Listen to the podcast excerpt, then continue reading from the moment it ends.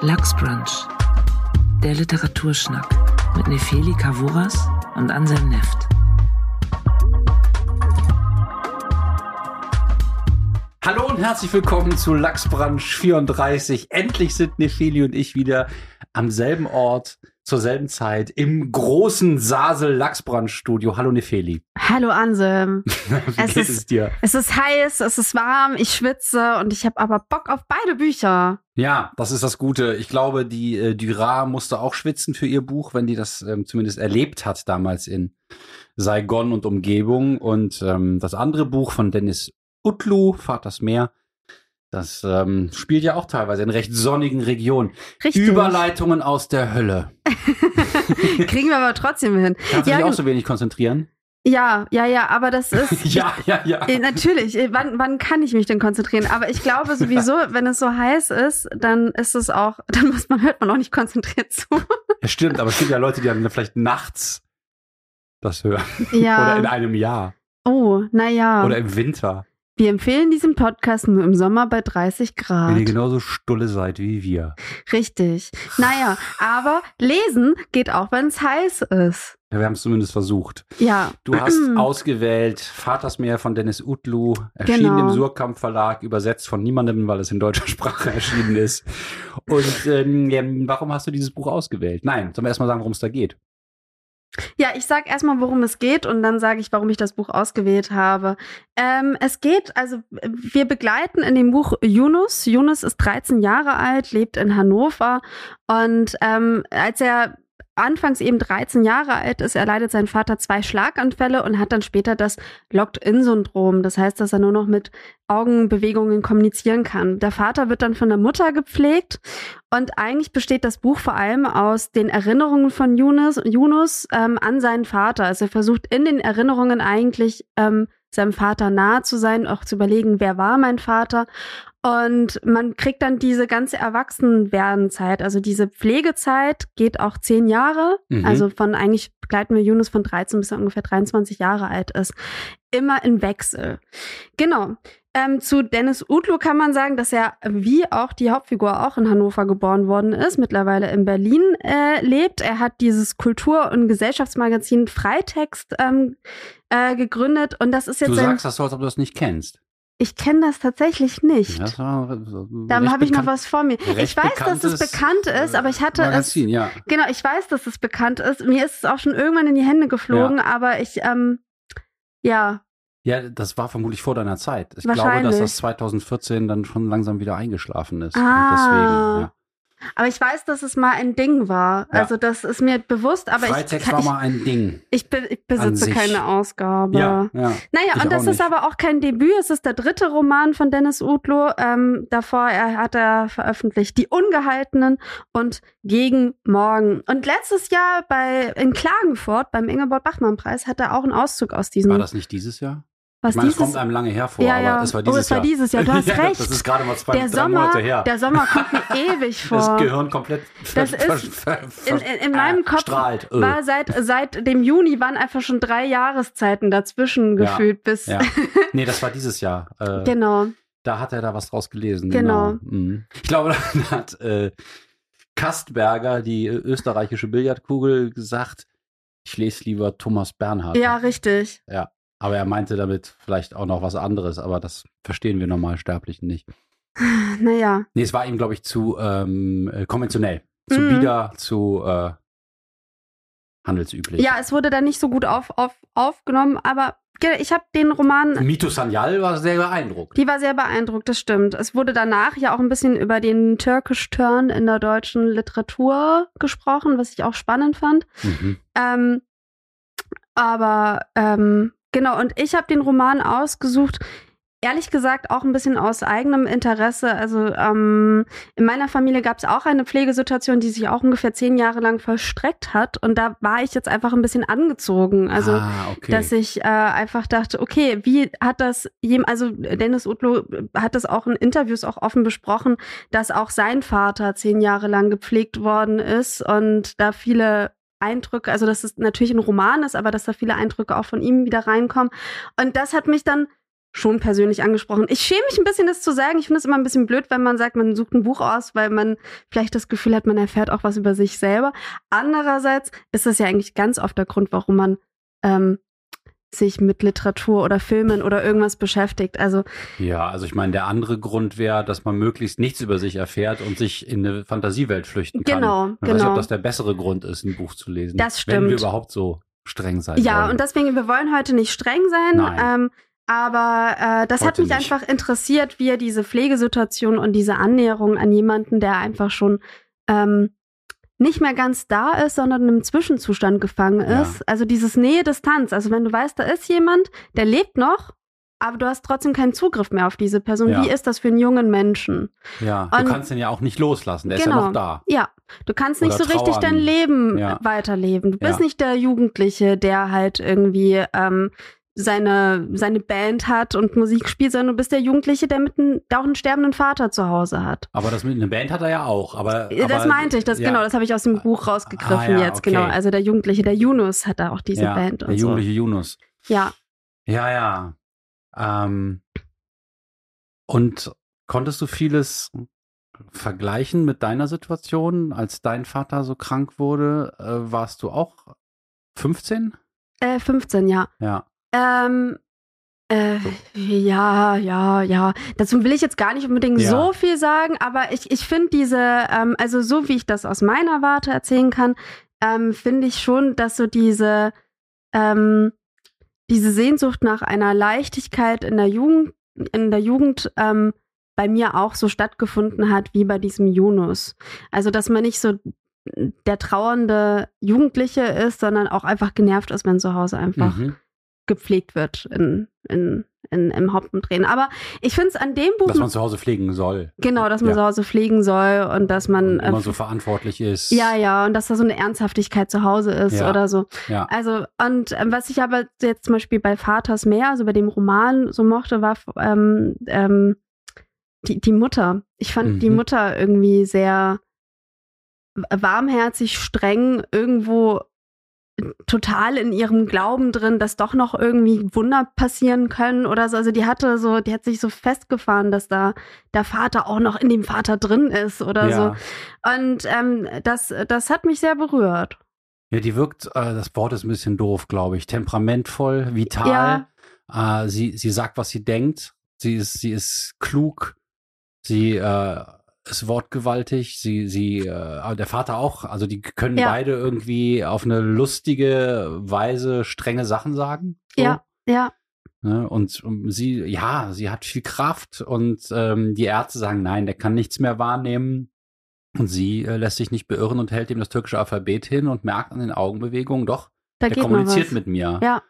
Und, Und, da, da, ist ja, da ist sie ja, äh, ja einfach unbeirrbar so. Ne? Und also was man ja mitkriegt, also man kriegt ja vor allem die Perspektive von Yunus mit, weil man kriegt jetzt nicht die Perspektive von seiner Mutter mit, Ja. sondern eher nur anhand von Yunus ähm, ähm, Sichtweise. Und was ja total schwierig ist, man, man kriegt ja ganz wenig vom, vom Zustand des Vaters mit. Also man weiß ja nicht, was fühlt er, was denkt er. Also Nein, in dem das nicht, aber, aber wir, wir sehen ganz viele Szenen aus der Jugend oder Genau. Kindheit oder äh, jungen Männerzeit des Vaters aus seiner Sicht. Mhm. Also das heißt, der Ich-Erzähler Yunus schlüpft in seinen Vater rein ja, und äh, erlebt allerhand Sachen aus seiner Sicht. Und das hat er, machen wir mit der Mutter nicht. Die Mutter Genau. sehen wir von außen. ja, Und bei der Mutter gibt es bestimmt auch viele spannende Sachen zu erzählen.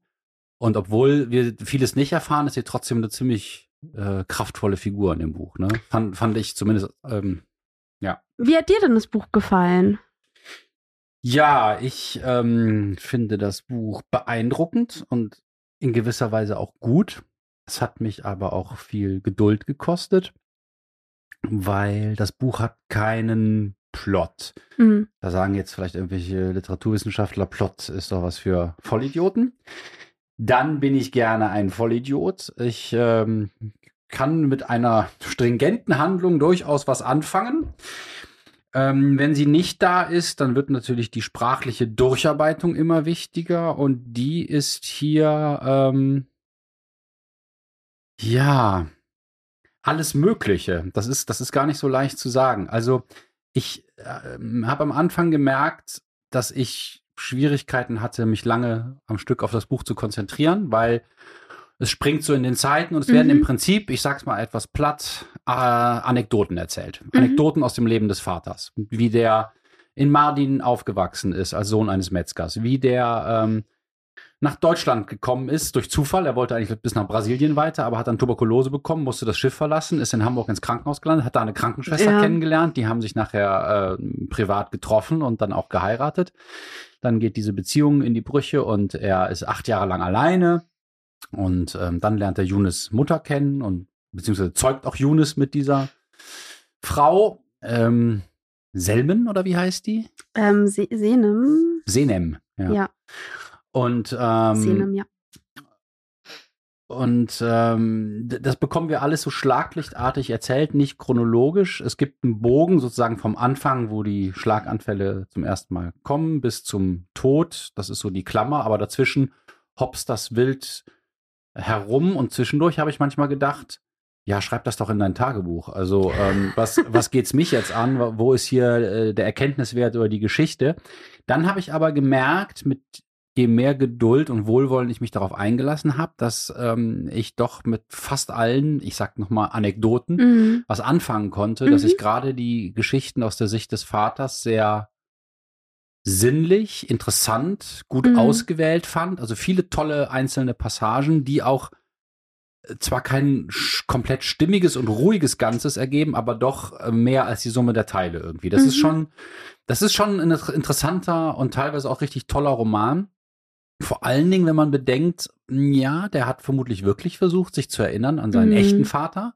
Und das, was ihm da alles eingefallen ist, das fände ich dann schon beeindruckend. Oder es ist dann teilweise super ausgedacht. Ja, Und so oder so ähm, wirkt das auf mich sehr plastisch, lebendig, mhm. echt. Und die sprachliche äh, Durcharbeitung ist auf jeden Fall eine, das ist nicht so runtergeschrieben. Also da, da hat sich sicherlich viel Gedanken über Sprache gemacht. Wechselt die Tonfälle, man hat mal diese Ich-Perspektive, dann wird so in der dritten Person über den Vater erzählt, dann ist, ist man plötzlich im Kopf des Vaters drin, dann gibt es so Mhm. eine Du-Ansprache, dann gibt es mal so mehr so im Konjunktiv, er sagte, er gehe, bliblablub.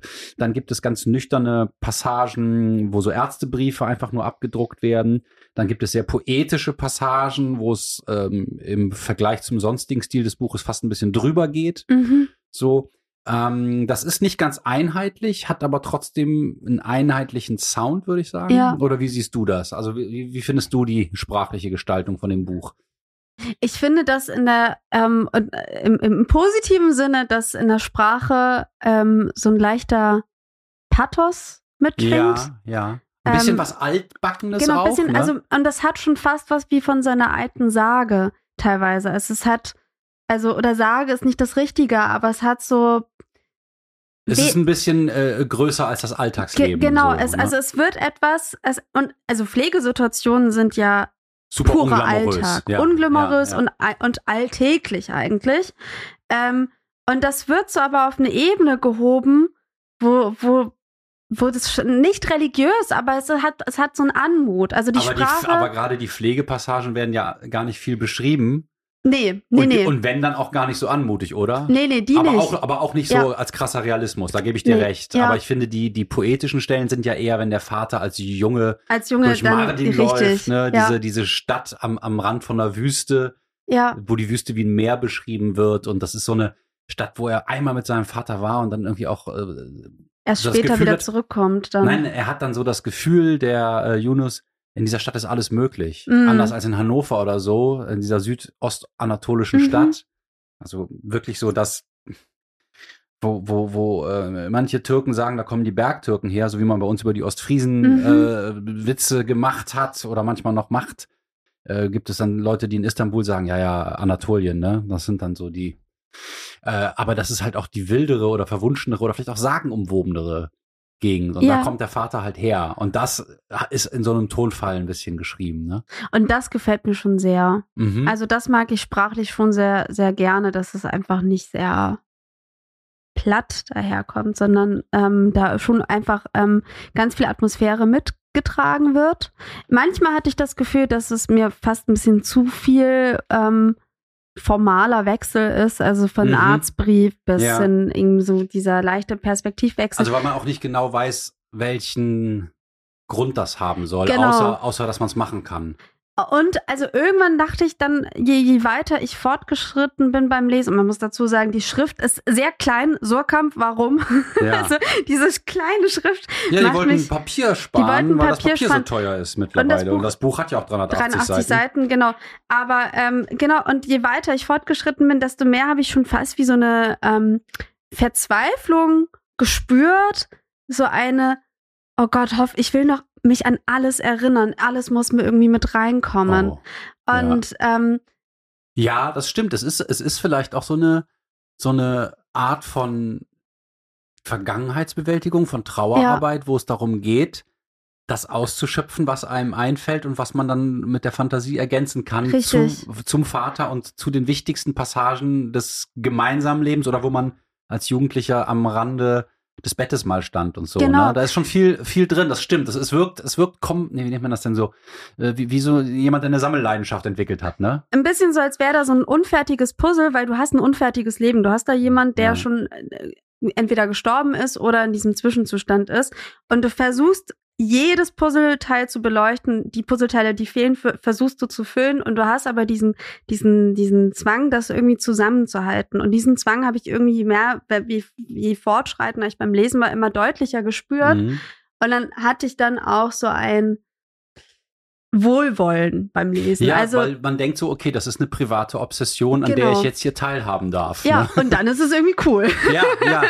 Also, weil am Anfang hat es mich auch ein bisschen ermüdet beim Lesen, dass ich dann dachte, okay, was ist jetzt die Struktur? In welcher Reihenfolge wird das erzählt? erzählt? Gibt es ein Muster, dem ich folgen kann? Okay, es Auch gibt kein Muster. warum wird das erzählt? Genau, warum ne? wird das erzählt? Das, das dauert, bis sich das für einen, also für mich Ja. zumindest so äh, Und- erklärt hat. Und irgendwann war ich aber mehr in diesem Gefühl mit und dachte einfach nur so, okay, ich, ich schnalle mich jetzt an, ich bin jetzt auf dem Rücksitz und ich folge jetzt einfach diesem Erinnerungschaos. Und letztendlich, ja. Erinnerungen funktionieren ja genau so, dass du sie nicht systematisieren kannst. Ja. Systematisieren Ja. Wort? Okay. Das ist ein wunderschönes Wort. Danke. Ich lese mal äh, eine kurze Passage Ja. vor.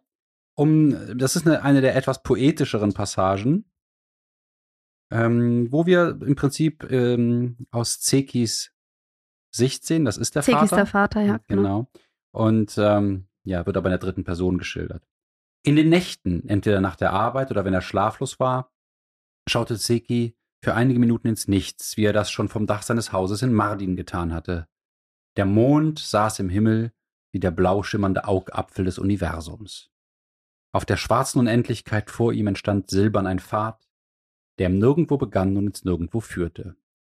Die Zeit löste sich auf entlang der Mondstraße, und Seki stand für eine Ewigkeit an der Reling vor jedem großen Nichts. Er sah die Liebe, er sah sich selbst in weißem Hemd mit abgeschnittener Krawatte, er sah sich mit einem Kind im Arm, er sah die Lippen der Nacht, die sich ihm und seiner Einsamkeit öffneten, mit der Gleichgültigkeit und dem Zittern aller Fische und dem Wind und dem Salz der Verheißungen von Leben.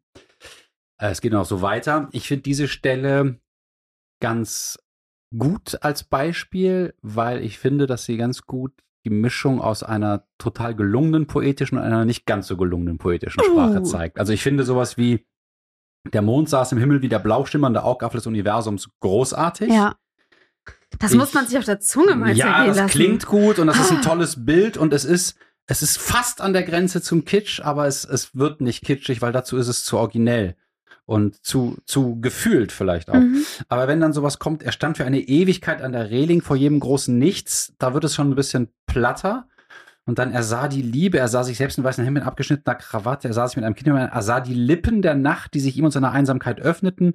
Da äh, schwappt das dann für mich weg. Mhm. Und so würde ich sagen, ist die, die Stilhöhe hier nicht einheitlich gut. Es ist Mhm. manchmal großartig, manchmal mittel und selten, aber ab und an dann eben auch doch mal ein bisschen, hm. Ja. Aber es sind tolle Bilder drin, wie zum Beispiel, dass er irgendwelche Kakteen beschreibt, dass sie aussehen, als ob, ob das Soldaten werden, die salutieren. Stimmt. Also auf, darauf muss man kommen und jetzt kriegt man das Bild natürlich nicht mehr weg.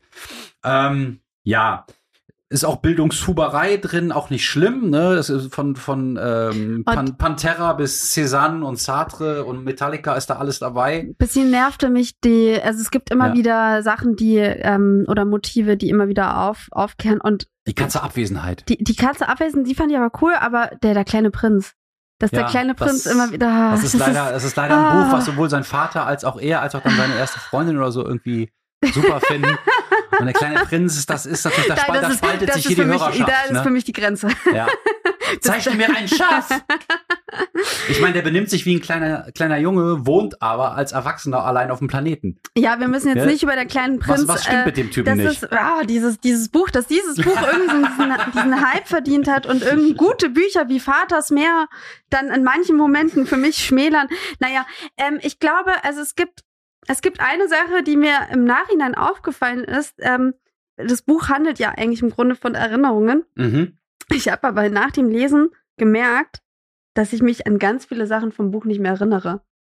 Ja, Also, weil es so verdichtet ist, das ist viel. ähm, ne? und es ist so viel und ähm, auch dieser Versuch ja vor allem den Vater, der aber ja nicht als, also den Vater zu, zu erzählen als Lehrstelle und dann irgendwie so Geschichten um ihn herum mhm. zu, zu finden und so.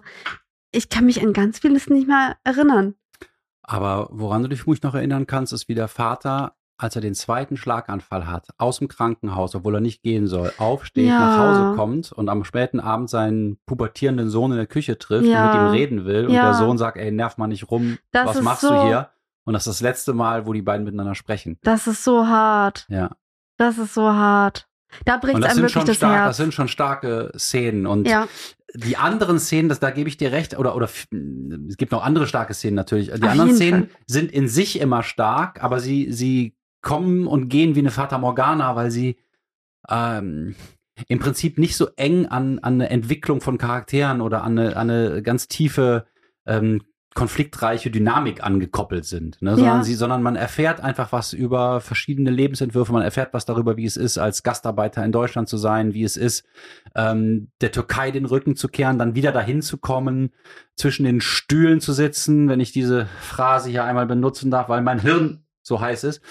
Und ähm, ja, auch, auch ähm, ich fand, dass da auch schon viele interessante Sachen über den Nahen Osten Mhm. drin sind, die mir so gar nicht klar waren. Also um ein Beispiel unter vielen zu nennen, äh, ich wusste nicht, dass es ähm, Mitte des 19. Jahrhunderts einen, einen Ausbruch der Pest in Bagdad gab, wo zwei Drittel der Mhm. Bevölkerung da gestorben ist. Das fand ich auch So, krass. da sieht man, wie weit dann doch das äh, für mich weg ist, diese, Ja. diese Welt. Ähm, und was ich da, obwohl ich Religionswissenschaft studiert habe, alles noch äh, an Nachholbedarf Mhm. haben könnte. Ich machte auch immer diese Einsprenkel der türkischen Sprache drin. Ja. Also ich finde, das hat auch dann ähm, so viel Nähe reingebracht, auch zwischen den Figuren. Und, und es ist auch eine, eine nicht unkritische, aber auch nicht verdammende Perspektive auf Islam und wie der im Alltag von Türken in Mhm. Deutschland zum Teil gelebt wird. Ähm, das ist auch interessanter als jeder Feuilleton-Beitrag, der so irgendwie auf einer auf eine These Mhm. hinaus will. Meine Frage wäre jetzt aber an dich, ob du nicht findest, dass auch oder ob du nicht findest, dass ähm, diese Welt des Orients, also schon bei Istanbul geht's los, aber dann noch weiter, hier Ana Anatolien, Anatolien, Südosten, Türkei, ähm, da auch so ein bisschen durch das Märchenhafte, wie der Vater dargestellt wird, weil er selber offenbar auch ein großer Geschichtenerzähler Mhm. ist, der Sachen eher so erzählt, wie er sie fühlt, als wie sie wirklich gewesen sind.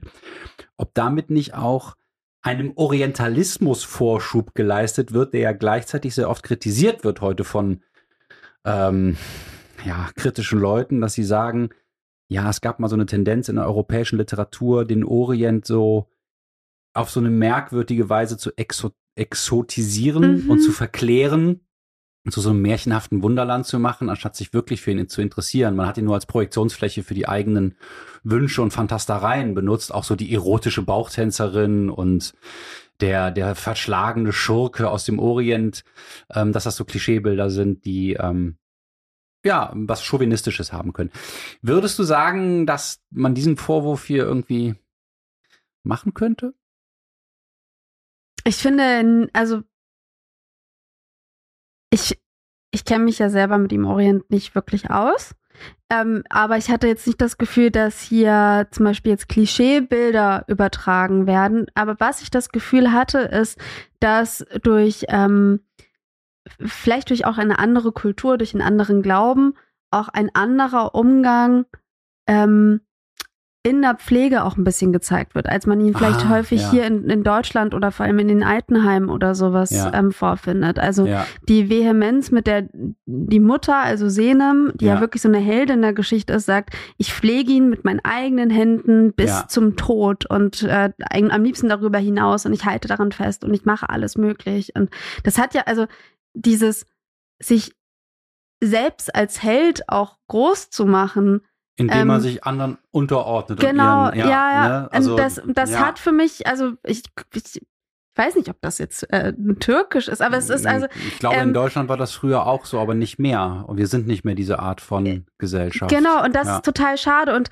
also ich wollte nämlich auch gerade eine Stelle von über die Mutter vorlesen, wo ich dachte, das zeigt irgendwie auch so einen Umgang, wie man mit, mit, mit Unglück umgehen kann. Und ich finde das ähm, sehr inspirierend, weil ich oft auch manchmal das Gefühl habe, gerade bei so familiären Schicksalsschlägen, dass hier manchmal so alles dem Pragmatismus untergeordnet Ah ja. wird. Mhm. Und das passiert eben beim, beim Buch irgendwie nicht. Also die sind irgendwie Die sehen auch die große Geschichte, das Genau. Schicksal, das Gefühl, aber sind große- trotzdem ja. nicht unpraktisch dabei. Nee, ne? die machen ja trotzdem alle Sachen. Ja, die machen die Arztbriefe und so, aber trotzdem fühlen sie sich. Ja. So. Und dieses sich fühlen hat ja ein bisschen so fast diese märchenhafte Komponente, weil die Gefühle ernst genommen werden. So. mhm. Ähm, und das finde ich sehr schön. Lies mal die Stelle vor, bitte. Ja. Ich habe ihn gefragt, wie es ihm gehe, da hat er die Augen weit geöffnet, sagte Mutter. Die Rotbuche ein paar Meter vor uns leuchtete. Die Sonne wärmte mein Gesicht auf dem Balkon meiner Eltern. Dein Vater entweicht. Ich schaute zu Mutter, der Geschmack des Kaffees in meinem Mund. Ihre ganze Kraft, ihre Arbeit, ihr Denken, ihr ganzes Geld, alles habe sie eingesetzt, um, sie, um ihn am Leben zu halten, um ihm die Last zu nehmen. Aber sie ließe sich nicht nehmen. Seit fast zehn Jahren, seit jenem Sommer, da wir ihn zurück nach Deutschland gebracht hätten, sprachen die Ärzte von Wunder. Das Kleinhirn sei nun einmal tot. Tot, das heißt, heiße ir irreversibel zerstört. Und doch ließ meine Mutter keinen Versuch ungenutzt, brachte ihn zu Reha, ihn, einen Körper, der sich nicht bewegte, schnallte ihn auf einen Rollstuhl. Ihr Mund verzog sich, als sie von dem Rollstuhl sprach. Mit welchem Recht habe ich das alles getan? fragte sie. Mit dem Recht der Hoffnung? sagte ich. Hör auf mit diesen Dingen, sagte Mutter. Es gibt kein Recht der Hoffnung und auch kein Recht der Liebe. Es gibt nur das Recht des Verstandes. Sie klopfte sich mit der Faust Hm. gegen den Kopf. Kafa, sagte sie. Kafa habe ihr Vater, mein Großvater immer gesagt. Kafa, Kopf. Mhm. Und da ist irgendwie so diese, dieser Zusammenhalt aus tatsächlich irgendwie eben Vernunftsdenken, aber trotzdem auch so was Größeres. Also so Mhm. ein, ein, ein wir Leidenschaft? Packen, genau, ja, doch, wahrscheinlich das. Wir leiden, also wir, wir, wir packen, wir, wir packen das jetzt zusammen, wir machen das und wir machen das für die Gemeinschaft, für die Ja. Familie. Ja. Und ähm, ich glaube, das findet man ganz oft nicht in deutschen Familien, wenn ich das mal so äh, fies sagen oder äh, ja. Also ich halte mich mit, die Deutschen sind so Ja, und die Türken also, so. nee, das- das ist auch ein bisschen zurück, gen- aber, ja, ja. aber ähm, das ist jetzt auch ein bisschen überspitzt es, gesagt. Ich würde auch sagen, ich habe bei dem Buch ähm, Einblicke in eine Mentalität erhalten, die für mich nicht typisch deutsch ist. So, Ja. Ähm, und ja, die ich vielleicht auch mit Leidenschaftlichkeit und, und Wärme und, und ähm, einer gewissen Impulsivität verbinde. Auch mit einer größeren Offenheit, Gefühle zu zeigen und auszusprechen Mhm. und ähm, auch mit einem ähm, ja mit einer größeren Nähe vielleicht zum eigenen Kindsein noch. Also der Vater vor allen Dingen Mm. ähm, hat ja sehr viele so lausbubenhafte Momente und so, so kindliche Anflüge und er ist so irgendwie sensibel und trotzdem auch so ein Macher und Malocher und auch und dann wieder äh, cholerisch und gereizt und dann wieder so liebevoll und verspielt. Also das ist schon eine coole Figur. Ja, Und ähm, zu der Mutter wollte ich noch sagen, ähm, die geht ja aus der Türkei weg, weil sie da nichts werden kann, weil sie im Schatten ihrer älteren Brüder steht. mhm. Und, und die ihr im Prinzip immer sagen, was sie zu tun und zu lassen hat. Und sie hat die Faxen komplett dicke davon. Mhm. Und ähm, da zeigt sich schon, ja, A, eine starke Frau, in B, einer Gesellschaft, die ähm, so traditionell teilweise ist, dass ähm, geklärt ist, wer da wo wie das Sagen hat. Und zwar unabhängig von den Kompetenzen, weil sie bekommt nachher, glaube ich, ein Yale-Stipendium. Mhm. Also das ist jetzt schon, schon äh, ein, ein dicker Hund. ähm, bleibt dann aber das Seki zuliebe in Deutschland. Also sie opfert Ja. im Prinzip ihre Karrierechancen und ihre beruflichen Ambitionen, um bei einem ähm, ja, Gastarbeiter, der sich da ganz gut hocharbeitet, aber erstmal vor allen Dingen ein Arbeiter ist, zu bleiben. Und dann ähm, stellt sie sich nochmal zurück, um ihn zehn Jahre lang bis in den Tod zu pflegen. Ja. Und, gleichzeitig ja trotzdem Mutter ist, die die Erziehung irgendwie auch ernst nimmt. Und sie so. nimmt die Erziehung ernst. Sie scheint darunter zu leiden, dass das manchmal äh, alles eigentlich zu viel ist. Ja, Aber ich finde, sie ist ähm, ähm, eine coole Mutter. So, ich finde vieles, Total. was sie sagt und macht im Umgang mit ihrem Sohn, nicht verkehrt. Ähm, klar könnte das alles irgendwie jetzt besser sein, ähm, aber vielleicht A nicht unter den Umständen, jetzt sage ich schon wieder A. Und Mhm. B ähm, ist sie wenigstens nicht so übergriffig, dass sie ihren Sohn so als äh, Ersatzpartner sieht Mhm. und dann ihn dauernd wie auf Augenhöhe behandelt, sondern sie ähm, zeigt ihm auch mal Grenzen auf. ja, Das führt mich zu diesem Yunus. Wie fandest du den? Also das ist ja im Prinzip der Ich-Erzähler. ja. Man denkt dann auch ein bisschen, na gut, der Dennis Utlu ist das vielleicht selber so. Das Ja. ist ja bei diesen autofiktionalen Texten immer so äh, das Problem, dass man den dann wieder vor sich sieht, obwohl man das Mhm. vielleicht gar nicht will. Ähm, über den erfahren wir ja eigentlich auch einiges, finde ich. Und, und Ja. den finde ich eigentlich ähnlich zwiespältig oder, oder ähm, eine komplexe Figur wie den Vater. Und äh, wollte mal wissen, wie du den so siehst.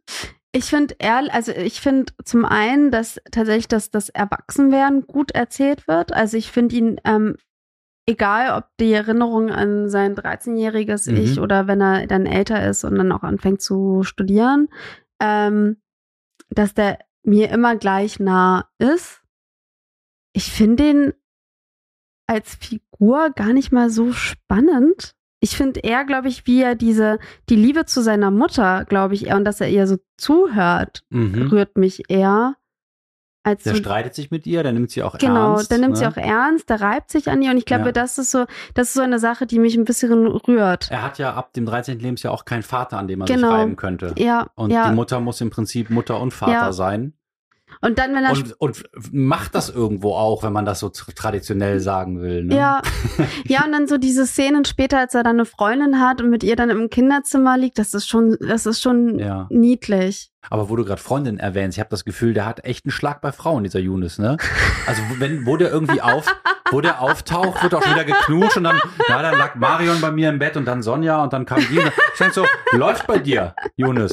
Ähm, und, und, das, und die Schule scheint auch keine Probleme zu machen. Also nee, er das hat stimmt. Der hat überhaupt keine Probleme. Dann hört man nachher so, ja, Sorbonne, ich gehe mal nach Paris. Äh, Stimmt, ich- stimmt, ich, der äh, kam richtig dann, rum. Dann Sartre mal im Original lesen und so. Man denkt so, ähm, Ja, das hat mich dann ein bisschen genervt, Was- dass ich dachte, was- was, kannst du eigentlich nicht? Dann kannst du noch in einer Band spielen, dann kannst du irgendwie, keine Ahnung. ja, und, um, da habe ich ein bisschen das Gefühl, so diese Metal-Band-Sachen, Ja. ne, und auch, dass er dann äh, dieses Fabian Driven-Poster von Pantera erwähnt, das ist ein, äh, eine Band, ah, siehst du, die- das kannte ich zum Beispiel die gar nicht. ein, ein Cover hatte, das wurde aber vom, von der Plattenfirma verboten und er hat aber noch das Cover, wo ein Bohrer äh, sich in einen Anus reindreht, angeblich. Ich weiß gar nicht, ob das ein Anus ist oder eine Vagina. Man sieht einfach nur den Hintern. Ähm, da streiten sich noch die Metal-Experten drüber, aber dieses Cover findet man heute nicht. Ich meine, das wird da erwähnt. Und da denke ich aber bei diesen paar Metal-Erwähnungen, ja, das passt gut zu so einem Jungen, der eigentlich ohne Vater aufwächst und sich auch ein bisschen von der Mutter distanzieren will durch so eine Jungs-Sache, die Metal damals noch mehr war als heute. Äh, und gleichzeitig wirkt es bei ihm so ein bisschen, ja komm, er ist eigentlich ein kleiner Streber. Der ist Ja, eigentlich, da- der ist der hat- eigentlich ein Typ Geigenschüler, genau. der aber dann auch so mal so ein hartes Poster hat und ein bisschen kifft. Aber irgendwie finde ich das ganz passend, dass er so eine zwiespältige Figur ist, weil so wie der Vater eigentlich sensibel war und dann aber auch den, den harten Malocher Mhm. und den Familienpatriarchen geben musste, so ist er auf jeden Fall ein ganz sensibler, feingeistiger, der Literatur zugetaner Typ, der aber dann auch so eine, so eine Rebellionsphase natürlich braucht. Diese aber er, er wirkt ein bisschen spießiger als der Vater, ne? auf jeden Fall. Der Vater, beim Vater denkt man so, okay, wenn der in die Welt hinauszieht, dann erlebt man auf jeden Fall was mit dem. Bei dem, bei dem ähm, Yunus würde man denken, ja, das wird überschaubar dann, was so passiert. Naja, aber allein ja diese Da, Fähigkeit. da sitzt man dann abends da und redet dann über Kierkegaard so. Ja. aber eben da, da, dadurch, dass Jonas ja diese Fähigkeit hat, über alles nachzudenken, alles zu Mhm. reflektieren. Also ich glaube, der, der, der Vater wird ja eher so erzählt, dass er die Sachen ganz doll wahrnimmt, aber vielleicht jetzt nicht so ewig lang in Erinnerung. Ja, das wäre der Unterschied von, von Macher und Denker. Ne? Genau. Hm. Diese Cannabis-Szene fand ich so lustig. Die ist nicht schlecht, ja. Die ist ziemlich ja, siehst du, gut. das fallen dir doch. Also, wie, und ich glaube, es ist auch ein Buch, das kann man wieder lesen und man kann das auch, glaube ich, einfach irgendwo aufschlagen und einfach ein bisschen lesen und wieder weglegen. Man muss das nicht von Genau. hinten bis vorne lesen. Die Szenen sind eigentlich auch immer eher so eine Seite bis maximal drei Seiten Mhm. eher lang. Also es ist äh, wirklich immer eher sehr, wie du schon gesagt hast, anekdotisch erzählt. Also man kommt irgendwie gut rein. Ich habe mich bei der Machart gefragt, wie äh, Dennis Utlu da vorgegangen ist, ob er wirklich quasi so ein Muster hatte, wann er welche Erinnerungen erzählt oder wie er da vorgeht. ich stelle mir das gar ich- nicht leicht vor. Also ich bin ich- genau, schon ein ich bisschen nicht. beeindruckt. Ich denke Ja. so, mhm, Weil das okay. ist schon echt viel Material. Also es Ja. ist ein ganzes, es sind mehr oder minder drei ganze Leben, die er erzählt. Ähm, und da irgendwie den Überblick zu behalten, dass man ähm, immer noch Lust hat zu lesen. Und es ist, es ist keine leichte Lektüre. Es ist schon ein bisschen anstrengend, das zu lesen. Ja, ist nichts für einen Strand, wenn die Sonne mit Nee. 40 Grad runterballert. Nee, nee, also das, Man muss sich, man schon, muss schon, man muss das- es wollen. man muss es wollen. ja, das sehe ich auch so. Ähm, ähm, aber es ist dann doch irgendwie sehr herzerwärmend. Hm. Ja, ich bin auch froh. Ähm, ich hätte das freiwillig nicht gelesen und schon gar nicht zu Ende. Mhm. Und das ist wieder mal ein Buch, ähm, wo es sich für mich gelohnt hat, dran zu bleiben, weil ich erst nach 100 Seiten anfange, das zunehmend zu mögen. Ja, So. Ich kann- das kann ich Diese total Geduld verstehen. haben natürlich viele Leute heute nicht Mhm. mehr, weil es ist ja auch noch Internet. mhm. Aber ähm, ja, eine letzte Frage habe ich an dich. Was ist denn dieser Turkish Turn, der da äh, beim Ingeborg Bachmann Preis besprochen wurde? Äh, es gibt ja hinten einen Lobespruch von Fatma Aydemir, die ja mit Jins äh, einen Ja. ziemlichen Erfolg gelandet hat. Ich glaube, fürchte, dass ähm, Utlus Buch diesen, diesen Hype nicht mitnehmen kann. Aus, das ist immer eine Frage, wann, wo, wer. Ja, es ist ja auch Ne? gerade erst erschienen, das muss man auch dazu sagen. Ja, Also aber man merkt ja so manchmal, ich glaube, es wird gut besprochen, aber ähm, die Verkäufe. Wir wünschen ihm das Beste. ja, Ähm, die Leute kaufen einfach keine Bücher mehr. Ich habe das mit dem Turkish Turn nicht zu sehr Verfolgt. verfolgt, weil mich manchmal auch einfach diese Überbegrifflichkeiten, wie deutsche Gegenwartsliteratur zu sein hat, immer ein bisschen nerven. Ja. Ähm, ich freue mich einfach, dass äh, einfach mehr Stimmen in, in der Literatur einfach wahrgenommen werden. Und ich meine, also gerade so die, die, ähm, die Kinder von den türkischen Gastarbeitern sind ja Mhm. sehr viele. Mhm. So, und ich habe mich schon Ich immer kann den Namen gefragt. nicht richtig aussprechen. Dinscher Güeta.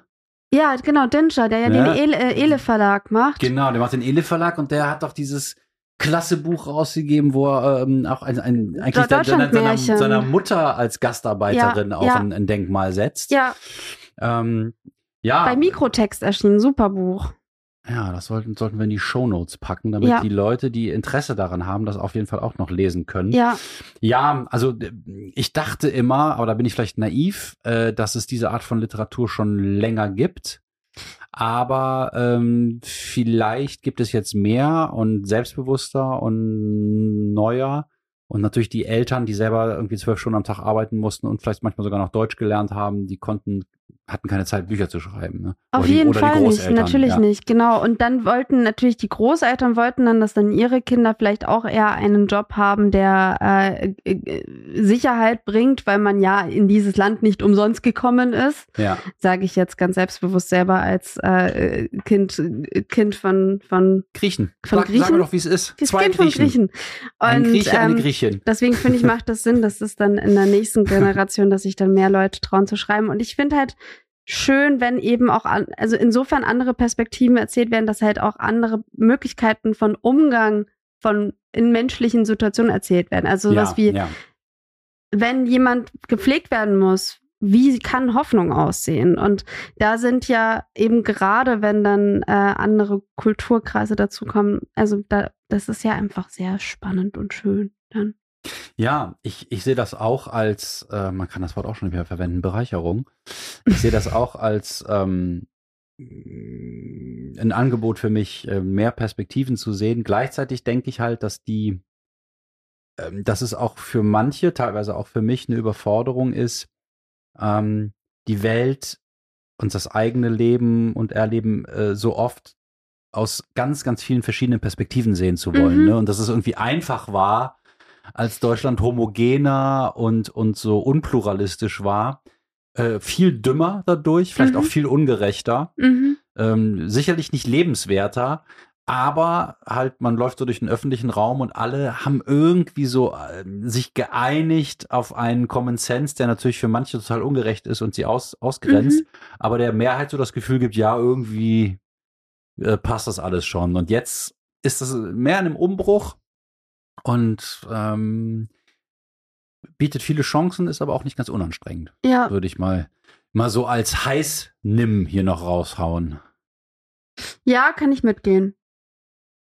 Denke ich auch, weil ich in Japan ja war und da äh, die Gesellschaft auf mich so homogen und konsensual wirkte. Und dadurch für dich auch sehr entspannend dann, ne? wahnsinnig entspannt. Ja. Also man hat das Gefühl, dass für ganz viele Sachen, die im öffentlichen Raum stattfinden, Mhm. ähm, dass alle Beteiligten wissen, wie sie sich zu verhalten Mhm. haben, wo in Deutschland bereits das Anstehen beim Bäcker äh, meistens eine mittelschwere Katastrophe ist, weil keiner weiß, wo eine Schlange anfängt, aufhört, wie man Entschuldigung sagt, ähm, wie man nachfragt, ob jemand da Mhm. irgendwie steht, wie man jemand in die Augen guckt. Es gibt keine verbindlichen Codes. So. Ja, ja. Und, Und, das, liegt hat sicherlich aber, nicht nur daran, dass es ein Einwanderungsland ist, auch ein Fluchtland, sagen- sondern es liegt auch daran, dass die, dass die ähm, Deutschen aufgrund der des Dritten Reiches äh, und, und der, der Auflehnung dann irgendwann äh, gegen diese Generation ähm, ja mal so eine Phase hatten, wo sie das alles in Frage gestellt haben, vielleicht.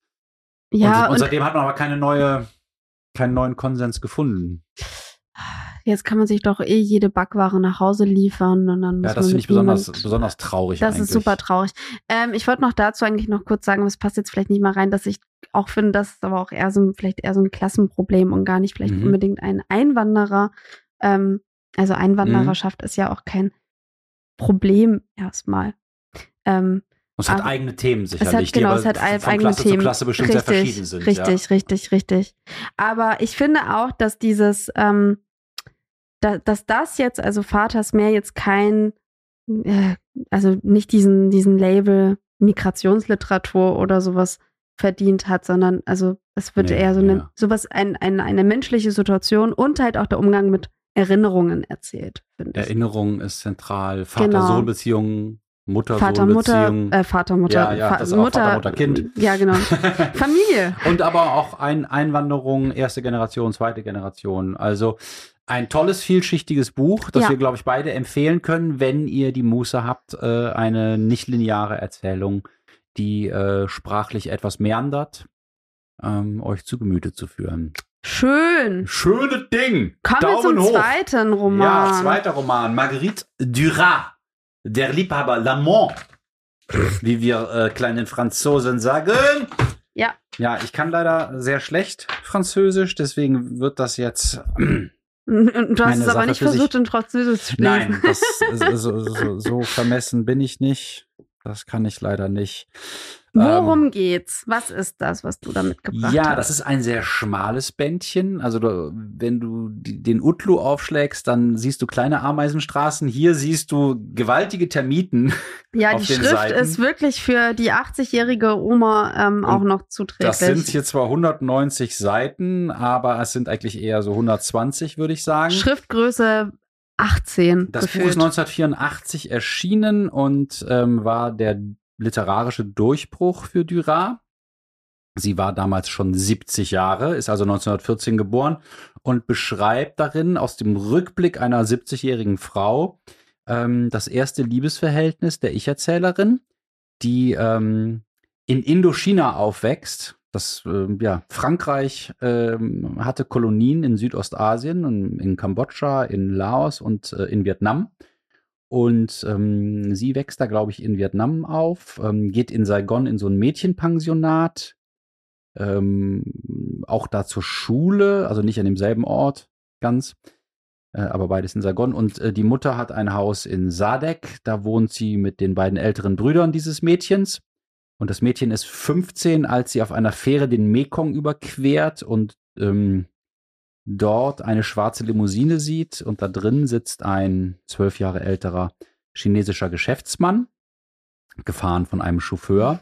Und dieser Geschäftsmann sieht sie in ihrem recht ungewöhnlichen Aufzug, denn sie trägt so einen Männerhut, ist ziemlich stark geschminkt, hat so komische äh, goldene Schuhe und so ein bisschen eine Mischung aus verhuscht und sexy und äh, irgendwie gegen, gegen den Typ besetzt. Irgendwas ist, läuft da schief. Und aber auch arm. Also der Männerhut. Arm, ja. ja.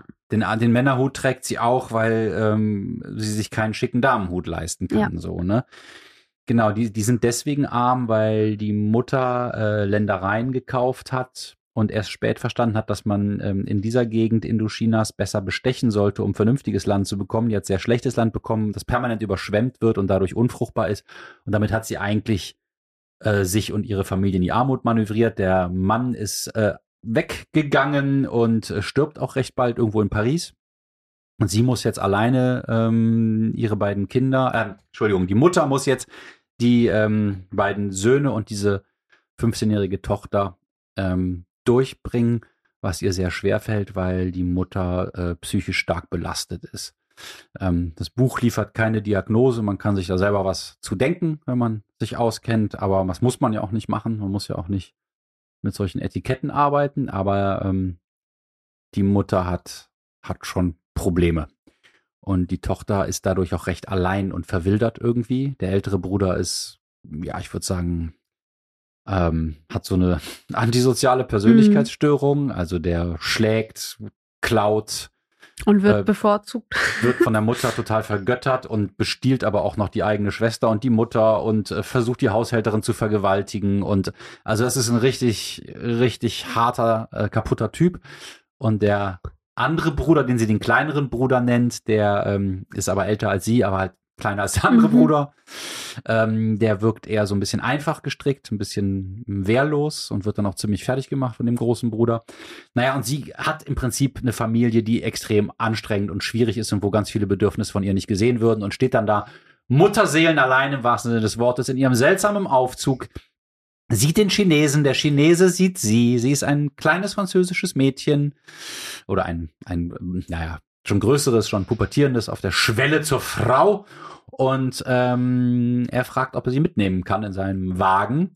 Und recht bald beginnen die beiden eine Affäre, die aus seiner Sicht, so wird es zumindest geschildert, ähm, von brennender Leidenschaft und großer Liebe geprägt ist. Und sie sieht das eher so als ganz interessantes Abenteuer, wo sie mal Geld verdienen kann, um ihrer Familie ein bisschen zu helfen ähm, oder sich selber mal was Schöneres zu kaufen. So.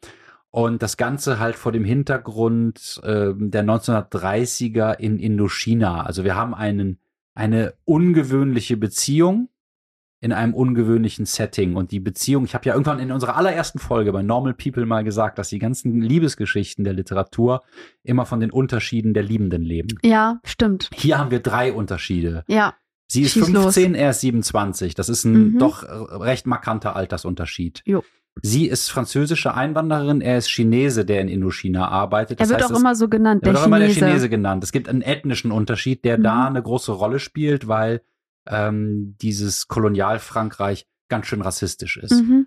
Und die Chinesen sind aber auch so, dass sie sagen, na, Französin muss nicht unbedingt sein, aber da geht es, glaube ich, eher um die Armut. Und das ist Mhm. nämlich das dritte Thema, die ähm, finanziellen Unterschiede. Er, der Chinese, ist Sohn eines Milliardärs, deswegen die Limousine. deswegen die Limousine. Und äh, sie ist halt die Tochter einer verarmenden Lehrerin mit psychischen Problemen.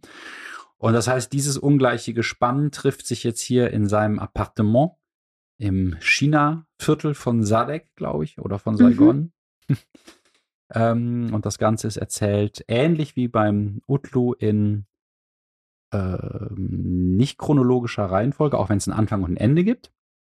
Und es springt äh, zwischen Zeiten und Orten und es sind sehr kurze ähm, Schlaglichter und Reflexionen auf ihre Jugend.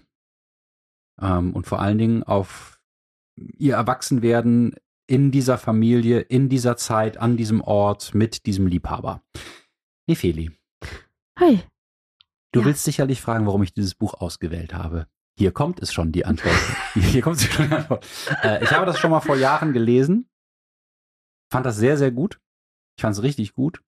Ähm, ich bin nicht so ein riesiger Freund französischer Literatur. Das betrifft aber vor allen Dingen etwas neuere französische Literatur, die für mich so wirkt, als ob sie den, die, das Provokationspotenzial und den Shock-Value von solchen Büchern wie Der Liebhaber ähm, kopieren wollen, ohne aber die Substanz dazu zu haben und auch ohne die sprachlichen Mittel zu haben. Und, äh, Uh, Hot Take. ja, ja, ich finde halt so, so ein Michel Olbeck ah, ist halt, ist halt, also, äh, ich sag mal, Marguerite Duras ist den sprachlich und von der emotionalen Wucht her irgendwie zum Frühstück. Und Mm. eigentlich weiß er das auch. Mm. Und trotzdem arbeitet er sich daran ab, durch halt dann so eher politische Thesen, Mhm. äh, die in die Romane einfließen, dann doch auch so provokant zu sein. Aber das ist gar nicht, das ist gar nicht aus seiner Person und seiner Biografie und auch nicht aus seinem inneren Welterleben, sondern das ist eher eine Pose. Ja. Zumindest zum Teil. Und so gibt's dann auch so Franck Bechbede oder Philippe Dijon und auch so, so Männer, die dann so, ich weiß nicht, die irgendwie hart sein wollen. Und das hier ist hart. aus meiner Sicht. Also, ist eine Mhm. harte, eine harte Geschichte aus dem harten Leben, ähm, mit, mit, mit, mit viel Abstand und, und starken Emotionen durchgearbeitet und in einer ganz klaren, luziden Sprache dargeboten. Und ich habe es jetzt wieder gelesen, ähm, weil ich das Buch auf der Straße gefunden habe. Und habe gedacht, als ich wieder reinguckte, oh, das möchte ich gerne mal mit Nefeli besprechen. Ach, Wie lustig. sie das findet, ja. Das heißt, das Universum hat dir das Buch Ja, auf die es ist Füße übrigens auch die- im Surkamp Verlag erschienen und übersetzt aus dem Französischen von Il Maracusa, zumindest Mhm. meine Fassung hier. Das ist irgendwie Meine auch. die dritte Auflage von 1985. Äh, seitdem sind noch viele gekommen. Das ist, glaube ich, auch in 43 Sprachen übersetzt. Es gibt eine Verfilmung von 1992, die man nicht sehen muss ähm, und auf gar, gar keinen Fall nicht ähm, anstelle des Buches oder bevor Mhm. man das Buch gelesen Sie war ja hat. selber auch mit der Verfilmung unzufrieden, habe ich irgendwo Ja. gelesen. Äh, ähm, weil da, naja, da wird sich auf die, auf diese Amour fou fokussiert, verständlicherweise, und auf die exotische Stimmung Mhm. Indochinas. Das sind auch so, so, weißt du, so, so beige Bilder. Ähm, das ist schon auch kein schlechter Film, so, aber unabhängig vom Buch Ja. muss man das, glaube ich, betrachten. Aber jetzt würde mich interessieren, wie du dieses äh, kleine, schmale, aber doch gewichtige Büchlein aus meiner Sicht fandest. Ich war sehr beeindruckt. Also, Ach, herrlich. ich fand das richtig toll. Ich war absolut im Sog. Ich fand unfassbar spannend, dass die Dura, Dura, wie auch immer, Dura. ich kann auch kein Französisch, ähm, die, Duras. die schafft es so krass, Spannung zu erzeugen. Du weißt ja eigentlich beim Lesen, worauf es hinläuft. Mhm. Du weißt schon irgendwann relativ früh, wird schon irgendwie an, ähm, also bekommst du das Gefühl, ah, okay, jetzt geht es hier schon langsam an diesen, ähm, äh, ist es ein Fluss? An, also, Mhm. und da wird jetzt bald was passieren. Das wird immer wieder angedeutet und dann erzählt sie aber was anderes. Es wird immer wieder von der Familie. Und dann geht es aber zurück in die Szene. Und es wird immer, also es hat ein Stop and Go, Stop and Go, Stop and Go. Mhm. Aber auf so eine gekonnte Art und Dass es Weise. viel spannender ist als das Utlu-Buch, ne? Also obwohl es eine ähnliche Ja, Machart ja, eigentlich also ist, ne? Ich will die Ja, beiden ja. Bücher auch gar nicht miteinander vergleichen. Ich finde es natürlich schön, ähm, aber das jetzt einfach ganz kurz als Überthema einmal Mhm. gesagt zu haben, dass beide Bücher ganz unterschiedlich mit Erinnerungen umgehen. Also beide Aut Aut Autoren Mhm. erzählen ja hier irgendwo auch ihre eigenen Erinnerungen. Ähm, und äh, das ist schon, also es ist gerade eine Folge über Erinnerung. Ja. Ähm, und hier ist es aber, hat es auf jeden Fall ein, einen Spannungsbogen, der, wo kein Wort zu viel ist, wo alles sehr verdichtet ist, wo du, ähm, also ich hatte auch diese, diese Nähe, ich hatte eine Nähe und gleichzeitig eine Dis Distanz zu dem Mädchen. Also Mhm. alle es werden ja namenlos erzählt. ich glaube, die Erzählung selber hat eine Nähe und eine Distanz, ne? Weil Genau. manchmal, manchmal In der schwankt dritten das Sprache, ja, äh, dritten Person und schwankt das manchmal- vom Ich-Erzähler. Also es ist eigentlich eine Ich-Erzählung, aber Ja. die schwankt dann, äh, äh, die sch sch äh, schwenkt dann über, äh, dass man einfach dann plötzlich sagt sie die Kleine. Richtig. Gerade bei richtig. den sexuellen Szenen ist Ja. das plötzlich so wie abgekoppelt. Und äh, genau, dann ist es wie eben wie abgekoppelt. Also vielleicht sucht da auch die, ich möchte jetzt nicht nichts mutmaßen, ich möchte nicht versuchen, irgendwie die Dyra irgendwie äh, zu, zu verstehen, aber es fühlt sich dann so an, als wird versucht, hier ähm, gerade das, das Sexuelle der Jugendlichen so weit wie möglich wegzuhalten eigentlich, obwohl es ja trotzdem ganz genau erzählt hat, also wird, also weil sie hat ja auch ein Lustempfinden und es geht auch Mhm. immer wieder um das Lustempfinden, aber es geht auch ganz viel um die, die Härte der Mutter, die ich, was ich sehr berührend finde, weil ähm, die, also die, diese Hauptfigur, diese Tochter, die erzählt sich ja selber nicht als Opfer. Also sie, Man, Nein. man merkt nicht, man merkt, dass sie leidet, weil alles schlimm ist, aber man spürt ihr das Leiden nicht an und das hat dadurch auch so was ganz Würdevolles, Hm. ähm, Starkes. Und also, und wie Aber- das aufgebaut ist, ich auch- knie mich nieder. Aber auch was Glaubwürdiges, weil ähm, sie kennt ja vieles nicht anders. Sie ist ja. Ja. mit dieser Mutter und mit diesen Brüdern groß geworden und auch in Indochina. Und ähm, sie leidet vermutlich ohne selber das so zu spüren. Und, und wenn man dann ein junger Mensch ist, versucht man natürlich irgendwie das zu machen, das, was man glaubt, was einem weiterhilft. Und in dem Falle ist es, sich von der Familie auch zu entfernen. Und dazu bietet dieser chinesische Liebhaber ja eine, eine Möglichkeit.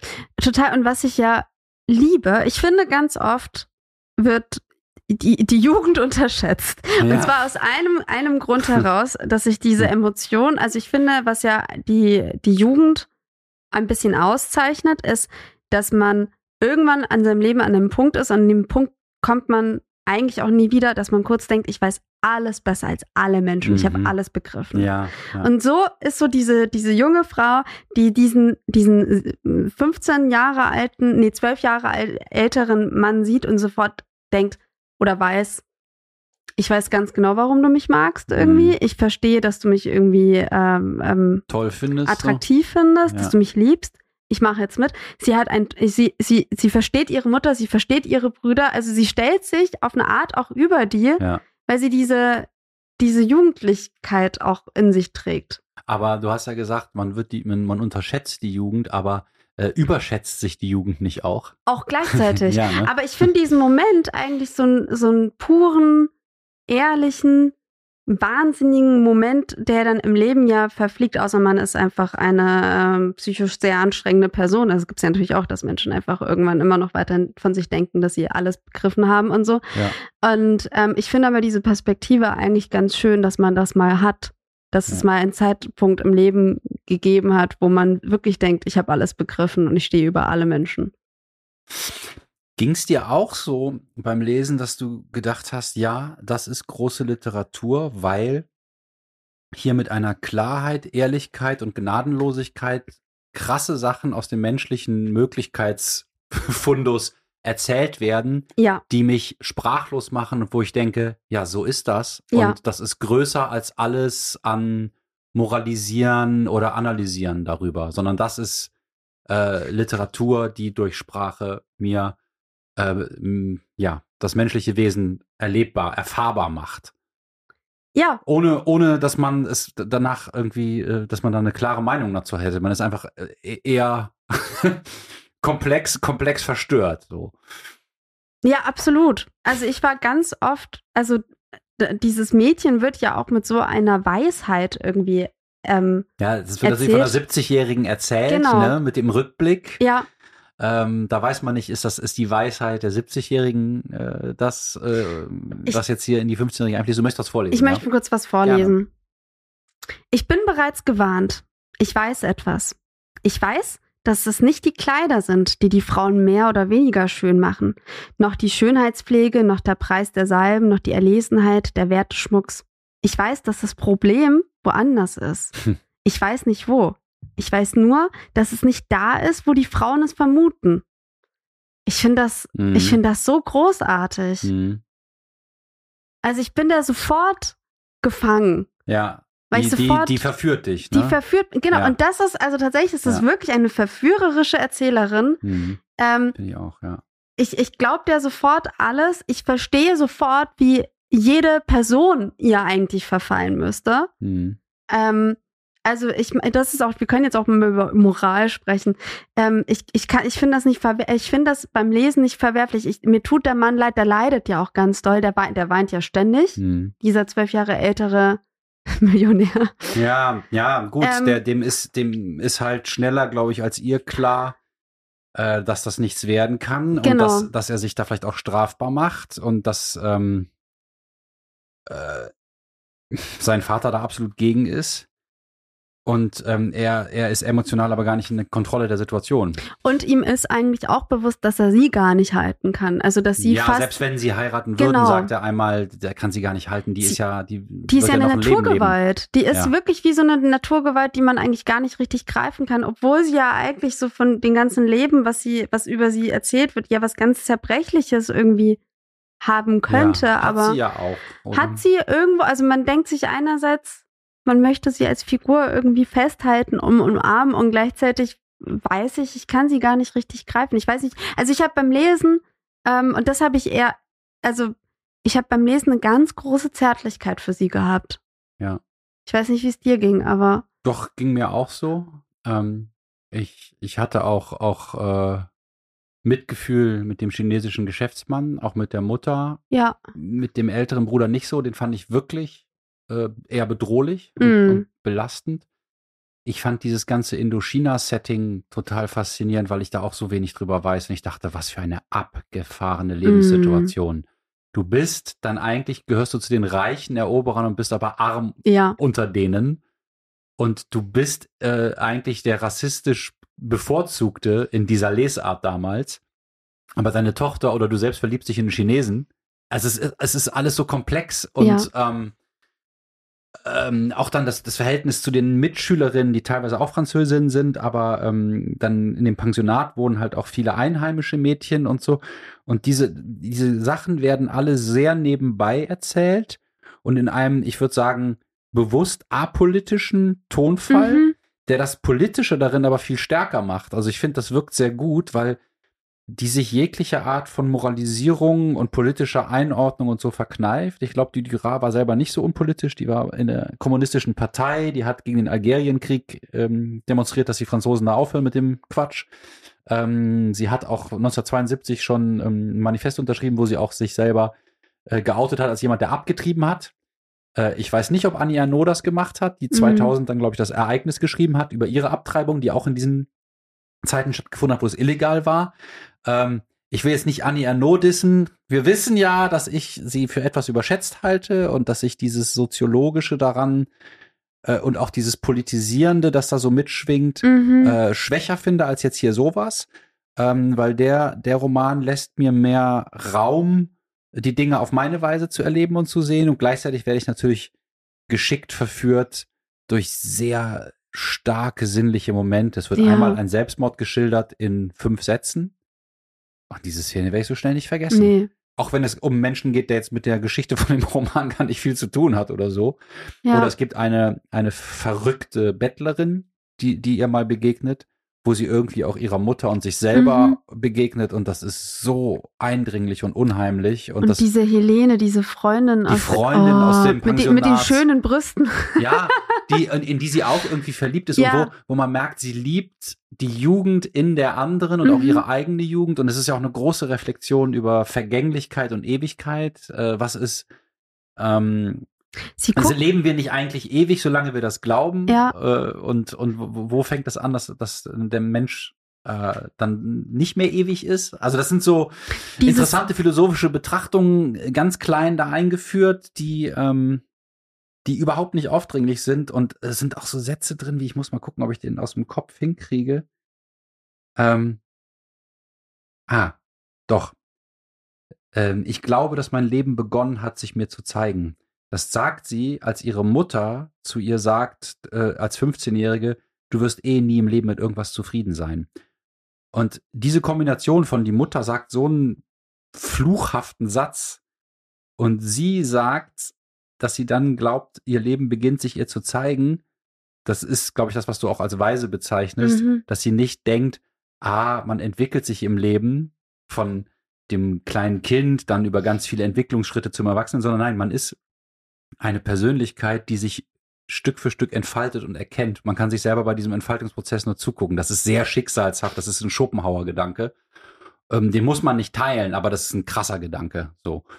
Und solche Sachen sind in dem Buch halt drin, so nonchalant hingehauen. Ähm, wie fandest du, also ich, ich gebe dir in allem recht. Das ist, ich kann gar nicht anders. Also ich, wie gesagt, ich war, war hardcore beeindruckt. Wie fandest du denn die Darstellung von Lust? Weil ganz oft habe ich ein, ich habe wahnsinnige Probleme, wenn irgendwie im Ansatz nur irgendwie eine, eine Erotik in Büchern erzählt Mhm. wer, Das ist werden soll. ja. Super, Heike. Wie fandest du das denn hier? ähm, ziemlich gelungen. Es wird ja eigentlich gar nicht allzu viel beschrieben. Ähm, am, so im ersten Drittel bekommen wir mal so ein bisschen mehr von diesen, von so einer Begegnung erzählt und danach wird das eigentlich eher nur das davor und das danach oder Mhm. die Reflexion darüber erzählt. Und für mich ist eine Sache über Sexualität rübergekommen. Die Dürer hat öfters in ihren Büchern über Sexualität geschrieben und auch öfter über ihre Familie. Es gibt sogar von 92 noch ein Buch von ihr, das heißt der äh, Liebhaber aus Nordchina, wo sie die ganze Geschichte nochmal in einem etwas äh, humorvolleren oder etwas mehr so wie so, so ein Drehbuchskript-Tonfall erzählt. Ähm, aber das, ja, weiß nicht, ähm, muss, muss man jetzt nicht irgendwie lesen, meiner Ansicht nach, sei denn man ist so voll auf dem Dürer-Trip. Und ich finde, was hier rüberkommt, ähm, ist, dass wir einerseits als Menschen, als sprachbegabte, vernunftbegabte Menschen in so Kategorien wie Geschlecht, Alter, finanzieller Status, ethnische Zugehörigkeit denken können und ein riesiges Regularium haben. Und auf der anderen Seite sind wir Säugetiere, die äh, erotische Wesen sind und die einen Mhm. Körper haben, der ähm, sich hingezogen fühlt, unabhängig davon, ob diese ganzen Faktoren ähm, jetzt so günstig sind. Und das macht ja eben große Liebesgeschichten aus oder auch große erotische Geschichten. Äh, ob das hier Liebe ist, das muss, müsste man jetzt noch mal äh, sich überlegen. Ähm, von beiden, ob das von beiden Liebe ist oder nur von einem oder von gar keinem. Ähm, aber man hat das Gefühl, das hier ist so eine, so eine aus dem Körper, aus unserer Tierhaftigkeit, das meine ich jetzt nicht negativ, kommende Energie, Hm. Die alles andere, was es in der Welt auch gibt, herausfordert und dann dabei verliert, so. Oder zu, wenn man das nicht so kämpferisch sehen will, sich nur eine Zeit natürlich entfalten kann. Und in der äh, bestimmte Beschränkungen aufgehoben sind. Und gleichzeitig ist danach auch die Trauer immer wieder noch größer über die Beschränkungen, in Mhm. denen wir leben. Und ja, es gibt von Nietzsche den Satz, alle Lust will Ewigkeit. Oh. Und so ein bisschen hat man das Gefühl, dass Dürer diesen Gedanken auch ähm, hier durchschimmern lässt. Also die Suche nach etwas Ewigem jenseits der ganzen Begrenzungen durch Familie, durch den eigenen Körper, durch das Alter, das Geschlecht, den Status. Und dass das natürlich hier auf Erden eine, eine vergebliche Mühe ist, die aber äh, in der Erotik ihre größte Kraft und ihre größte Verzweiflung auch entfalten kann. Und ich finde, das ist ein ehrliches Buch über die Stärke von Lust und über die Abgründigkeit von Mhm. Lust, über die Höhenflüge, über die Trauer, ähm, über das Grenzen überwindende und dann auch Grenzen doch wieder verfestigende Mhm. und über eigentlich diese vollkommen irrsinnige Welt, in die wir kleinen menschlichen Äffchen reingeworfen sind und irgendwie äh, versuchen da klarzukommen. Und ähm, das steht für mich noch über aller Moral, weil das ganz, ganz, wenn man sich darauf einlässt, bei aller Härte, die das Buch auch hat, ein ganz tiefes Mitgefühl mit uns als, als Menschheit oder als Körperwesen äh, mit sich bringen kann. Und ich finde es auch keine, es ist, es, ich finde es ganz cool, dass das Buch das Verhältnis der beiden nicht äh, glorifiziert Ja. und aber auch nicht abwertet, Ja. sondern versucht ehrlich zu sagen, doch, das war eine krasse erotische Erfahrung äh, in einem sehr instabilen Zustand. So. Die aber, die ich aber nicht kleinreden möchte Mhm. und die ich auch nicht äh, nur mit Schmutz bewerfen möchte oder die ich nicht nur moralisch verurteilen will. Oder. Ich finde eh, das ist irgendwie die große, große Stärke von dem Buch, dass ähm, keine Be Beurteilung der Situation stattfindet, sondern eine reine Beobachtung. Also al- al- alleine die, die, diese, dieses Mädchen, diese junge Frau ist so in, in, in, in ihrer Beobachtung auch gefangen. Also das wird eigentlich ganz schön geschildert, als sie auch dann das erste Mal seinen Körper auch betrachtet. Ja, Schon fast eigentlich ohne Emotion, sondern eher einfach nur mit so einer neugierigen Ja. Be Beobachtung. ja sie sagt dann so, dass das ist ein relativ schwächlicher Körper, Genau. so ein bisschen weich, wenig Muskeln Ja. und sie kennt das von ihren Brüdern anders und denkt so, was ist das denn hier, so ein lab labbriges Ding? So. Na, beziehungsweise, aber das denkt sie ja nicht, Aber sondern sie sie guckt das gleich- einfach Ja, nur. Sie guckt einfach nur, ja, aber sie, sie ist so, ja, stimmt, das ist nicht bewertend, du hast recht. Sie, sie nennt es schwächlich, Ja, aber das ist, äh, Aber es ist nicht eher, eher, eher, abwertend. eher neutral. Ja, und sie ist, sie, sie ist ja auch abwechselnd von dieser Schwächlichkeit, in Anführungszeichen, des Körpers gerührt ja, angezogen und später auch einmal abgestoßen, als er nämlich neben ihren Brüdern sitzt. Richtig. Das Also ist auch ganz- eh eine das- sehr, das gute auch- Szene. Das finde ich auch sehr spannend, dass äh, dieselben körperlichen Merkmale im Auge des Betrachters liegen und Mhm. dadurch völlig unterschiedliche emotionale Reaktionen hervorrufen können. Ne? Total. Und eben durch diese Beobachtung, das finde ich einfach so ein, dadurch auch so gut, dass, dass ich gar nicht erst in diese Versuchung komme, jetzt irgendwie so groß drüber nachdenken zu müssen. Ist das richtig, was die Menschen darin tun? Ja. Ist das, ähm, wer hat hier recht? Wer handelt falsch? Wer handelt richtig? Sondern es ist alles egal, weil du beobachtest einfach Menschen in ihren ganz tiefen ähm, Abgründen. Und, ähm, Und es passiert ja rundherum auch jetzt nicht gerade viel, wo man sagen würde, aber das ist ja ganz richtig so. Genau, ne? eben. Also ich meine, Es ist- diese die Affäre von den beiden ist ja jetzt wirklich nicht das Übelste, was in diesem Buch stattfindet, in diesem beknackten Indochina, wo man denkt, Nope. was ist denn das hier für eine Welt?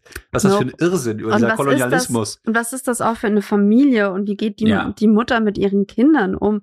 Ähm, Ja, die Mutter ist schon, ist schon hart. ja, die Mutter Aber ist. da gibt's diese wunderbare Szene, wo sie einmal im Jahr glücklich ist, wenn das ganze Haus gewaschen wird, indem man ja, das flutet, weil das dann alles wieder ablaufen kann. Da wird alles unter Wasser Ja. gesetzt. Und das ist lustigerweise eine positive Erfahrung für sie, wobei eigentlich ihr größtes, ihre größte Tragödie darin besteht, dass diese ganzen Felder, die sie gekauft hat, immer unter Wasser sind und dadurch nichts wert sind. Aber hier kann sie mal selber fluten und das macht Spaß und das Wasser läuft wieder ab. das ist ganz Das ist auch toll beschrieben, ja. Ja, also vielen lieben Dank, dass du das Buch mitgebracht hast. Also ich hätte es, ich weiß nicht, ob ich das gelesen hätte. Ich, ich, ich meine, dass ich vor Jahren ähm, Hiroshima Mon Amour, heißt Mhm, das so, ge ja, geguckt habe. Da hat sie ja das Drehbuch geschrieben. Und Das ich- war so, da war sie da zum ersten Mal richtig bekannt in Frankreich. Ja, da war ich sehr beeindruckt, aber ich weiß Mhm. auch nicht mehr warum. Ich habe ein Gedächtnis wie ein. Also ich könnte nicht meine Erinnerungen aufschreiben, weil ich mich einfach an nichts erinnere. Da müsstest du dir mehr ausdenken, ja. Ich glaube auch, dass ich mich nicht so erinnern könnte wie Dyra oder Utlu. Ja. Also beim Utlu ist es halt vor allen Dingen die Menge, wo man denkt, Hut ab und auch viele tolle Szenen. Und hier ist es so die, die Plastizität, das steht ja so überlebensgroß vor einem, dass man denkt, wow, Ja, so, Ja. also man riecht das, man sieht das, man, man schmeckt das. Ich wollte noch kurz aus dem aus der reichen Biografie der Dürer, die jetzt ähm, kein ganz einfacher Mensch war und ähm, ähm, auch so eine larger-than-life-Figur, eine Anekdote erzählen, die ich ähm, interessant fand, auch ein bisschen hart. Ähm, sie hat 84 diesen Roman veröffentlicht in Frankreich. Der ist dann in viele Sprachen übersetzt worden. Sie hat den Prix Goncourt dafür gewonnen. Das ist der bedeutendste französische Literaturpreis. Und irgendwie ähm, war sie dann eine, wirklich eine, eine, eine Größe. Sie war auch vorher schon in literarischen Kreisen fe fest anerkannt. Ich glaube, Samuel Beckett hat, hat große Stücke äh, auf sie gehalten und so wie ich auch große Stücke auf Samuel Beckett halte. Den Mhm. können wir vielleicht auch mal hier oh ja. besprechen. Und ähm, 1992 saßen so ein paar Geistesmenschen bei einem Abendessen beisammen, darunter der Journalist Etienne de Montetti. Und der hat, äh, wie die anderen in der Runde, gesagt, die Frau wird völlig überschätzt. Das ist eine ganz schlechte Schriftstellerin. Und immer dieser Ruhm von der und diese bek beknackte Alkoholikerin, die gehen uns auf den Sack. Oh. Und hat einen Coup gemacht. Er hat ein Werk von ihr genommen, L'après-midi de Monsieur Andema. Ein Buch, das nicht so bekannt war von ihr 1962 und hat das einfach nochmal kopiert, hat aber die Namen und den Titel geändert und das bei den drei Verlagen äh, eingereicht, bei der, bei denen Dürer schon veröffentlicht hatte. Und die haben es alle abgelehnt, auch teilweise mit so Worten wie, nee, das ist wirklich jetzt keine gute Literatur und so. Und das wurde dann im Figaro veröffentlicht. Die Absagen, äh, also dass der Figaro das macht auch, ne? So- Das ist ja- So, die Absagen von äh, Verlagen wie Gallimard oder POL oder Edition de Minuit. Ähm, ja, das, ähm, Ha- Hat sie sich dazu noch geäußert dann? das weiß ich nicht. Ähm, sie, ich, ich glaube, sie war ähm, kein, kein Opfertyp. So, Ja. sie hatte, konnte dann eher auch zurückschießen. Aber das ist schon eine Sache, wo ich mich frage, hätte man das bei einem Mann gemacht, äh, der so populär Mhm. ist? Hat, hat man das jemals irgendwie mit Martin Walser oder Peter Handke versucht? Also, oder mit, mit Michelle Olbeck? Also, es ist schon irgendwie äh, ein fieser Stunt. Das ist total ein fieser Stunt, vor allem, weil ich mir denke, dass, also, Äh, Eigentlich können alle nur verlieren. Ja, genau. Ne? Das ist so. also er verliert, Ja, weil er einfach ein Arschloch Genau. ist, dieser Typ. Äh, Die Dürer verliert, weil man denkt, ja, vielleicht ist sie doch nicht so eine tolle Autorin. Und die drei was nicht stimmt, sie ist super toll und ich werde sie für mein Ja. Leben lang verteidigen. Ja, die Bücher von ihr sind nicht alle gleich. Ich habe nicht alle gelesen, aber noch zwei, drei andere. Also Mhm. das hier ist schon mein Liebstes. auch das am leichtesten zu lesende Mhm. ähm, und trotzdem auch das für mich inhaltreichste. Und Nefeli, sie hat es mit 70 Jahren geschrieben. Ja, wir haben Ich habe Hoffnung. noch, ich hab noch ein bisschen Zeit, du hast noch viel Zeit, äh, so tolle Literatur zu erschaffen. Sie selber hab- hat gesagt, dass das das leichteste Buch, das ich jemals geschrieben habe. Ja, das habe ich auch gelesen. Und Ja. äh, auch, ähm, nee, über die, über die, eine Schlüsselszene, was sie dazu gesagt hat, sage ich jetzt nichts.